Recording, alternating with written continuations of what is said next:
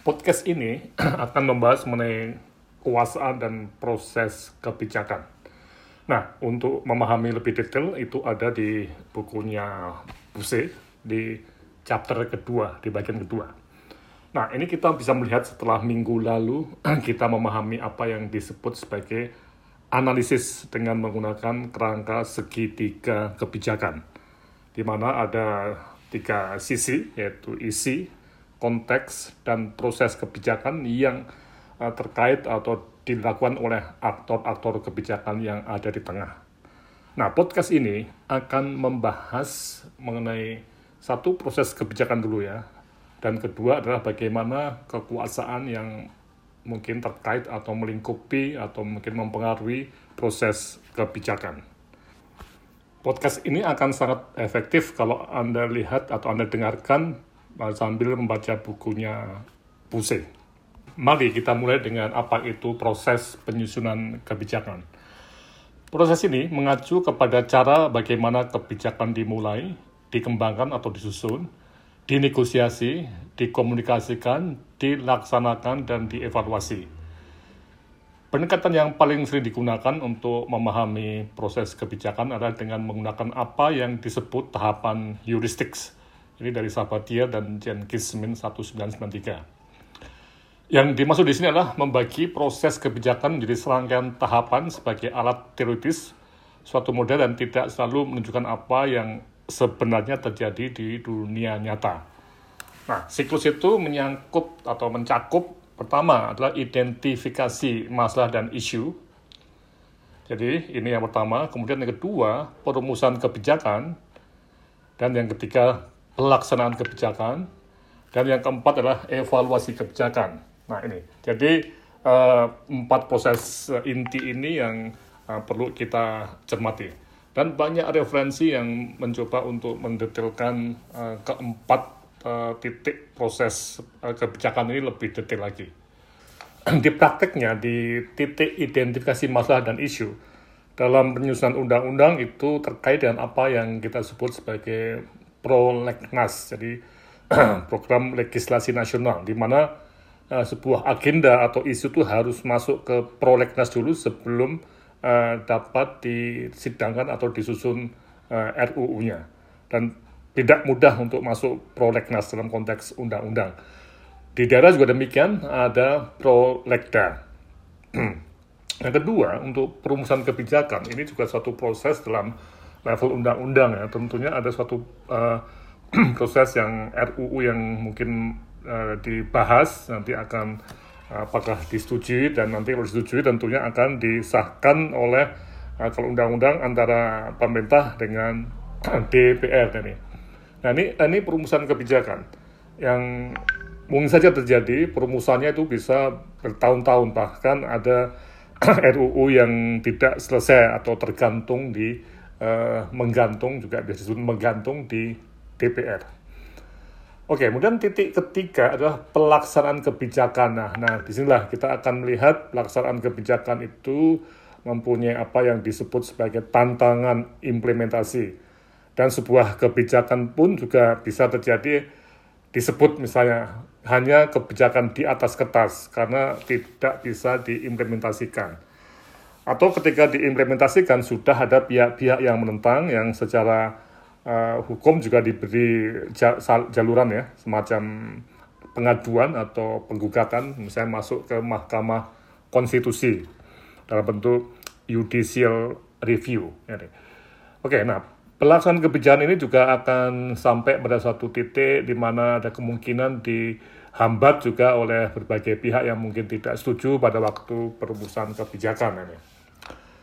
Kemudian titik keempat adalah evaluasi kebijakan. Nah ini yang menarik, ketika bicara mengenai sebuah undang-undang, apalagi undang-undang yang besar seperti undang-undang SCSN di tahun 2004 dan undang-undang BPJS 2011, ini tentunya kebijakan dalam JKN sesuai dengan 2 undang-undang tadi harus dievaluasi, dimonitor, dan juga dilihat dengan penelitian secara independen apa yang mencapai tujuan undang-undang, tercapai atau tidak, dan apa akibatnya, dan sebaliknya apa yang tidak tercapai. Nah, logikanya dengan siklus yang tadi, heuristik tadi, itu akan dilihat kembali apakah kebijakan itu bisa mengurangi masalah yang ada di masyarakat.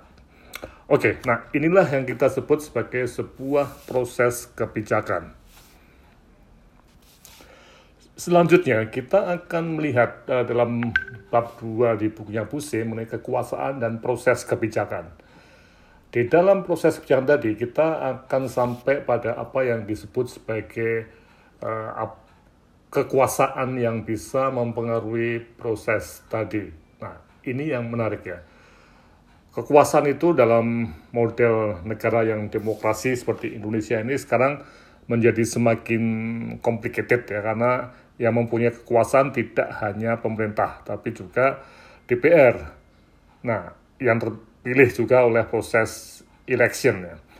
Namun dengan menguatnya transparansi dan istilahnya itu partisipasi masyarakat, itu juga masyarakat melalui berbagai kanal ya, seperti media massa, ataupun media sosial, ataupun berbagai saluran lainnya, itu juga menjadi kekuasaan yang perlu kita cermati. Oleh karena itu, dikenal berbagai teori mengenai dimensi-dimensi kekuasaannya dan bagaimana kekuasaan itu bisa berpengaruh pada proses penyusunan kebijakan. Sejak dari titik agenda setting, kemudian perumusan kebijakan, kemudian pelaksanaan kebijakan sampai ke evaluasi kebijakan. Ada pertanyaan yang menarik mengenai siapa yang mempunyai kekuasaan dalam proses kebijakan tadi. Nah, ini yang perlu kita cermati dan ini tiap-tiap negara itu berbeda-beda ya. Seperti kita tahu negara seperti Indonesia, Amerika Serikat itu atau juga Eropa Barat itu mengandalkan pada demokrasi yang menghasilkan banyak partai politik. Jadi ada suatu pluralisme dalam kekuasaan tadi. Di sisi lain juga ada negara-negara yang seperti Republik Rakyat Cina atau Vietnam yang sejarahnya adalah negara-negara komunis yang mereka cenderung tidak plural ya, jadi hanya satu partai politik. Sehingga muncullah apa yang disebut sebagai elitisme. Oke. Nah, kalau kita lihat memang kedua ekstrem tadi, pluralisme dan elitisme yang satu kekuatan besar itu mempunyai mungkin ya kekuatan dan kelemahan masing-masing. Ini bukan sebuah situasi yang mana yang terbaik ya menurut berbagai pihak ya. Nah, kalau kita lihat pluralisme seperti di bukunya Buse itu membuka persaingan pemilihan di antara banyak partai politik ya. Kemudian juga harus ada penataan para individu untuk masuk ke kelompok mana, untuk kelompok partai politik mana, ataupun kelompok penekan mana. Kemudian juga di dalam konteks swasta itu juga ada suatu kebebasan untuk memberikan semacam pendapat terhadap proses kebijakan yang ada. Nah, juga membuka kesempatan untuk lobbying, karena kalau kita lihat semua RUU yang ada itu harus dibuka dan harus menjaring aspirasi masyarakat. Nah, diharapkan negara sebagai wakil yang netral dalam mengadili tuntutan-tuntutan yang saling bersaing.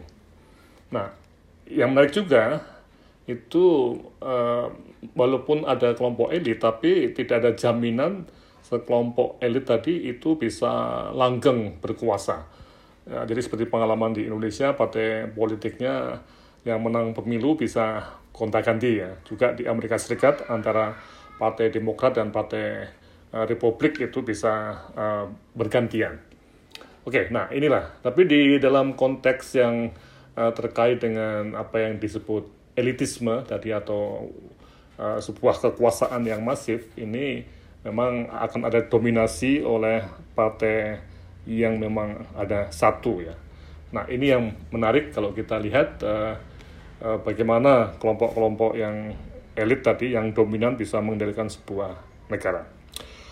Nah, inilah apa yang kita sebut sebagai sebuah proses kebijakan yang sangat dipengaruhi oleh keadaan politik sebuah negara.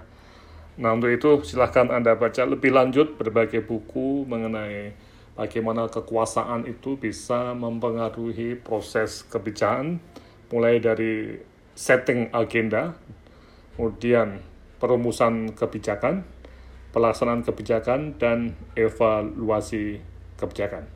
Demikian podcast dari saya untuk sesi ini. Sampai ketemu di podcast-podcast lainnya. Terima kasih.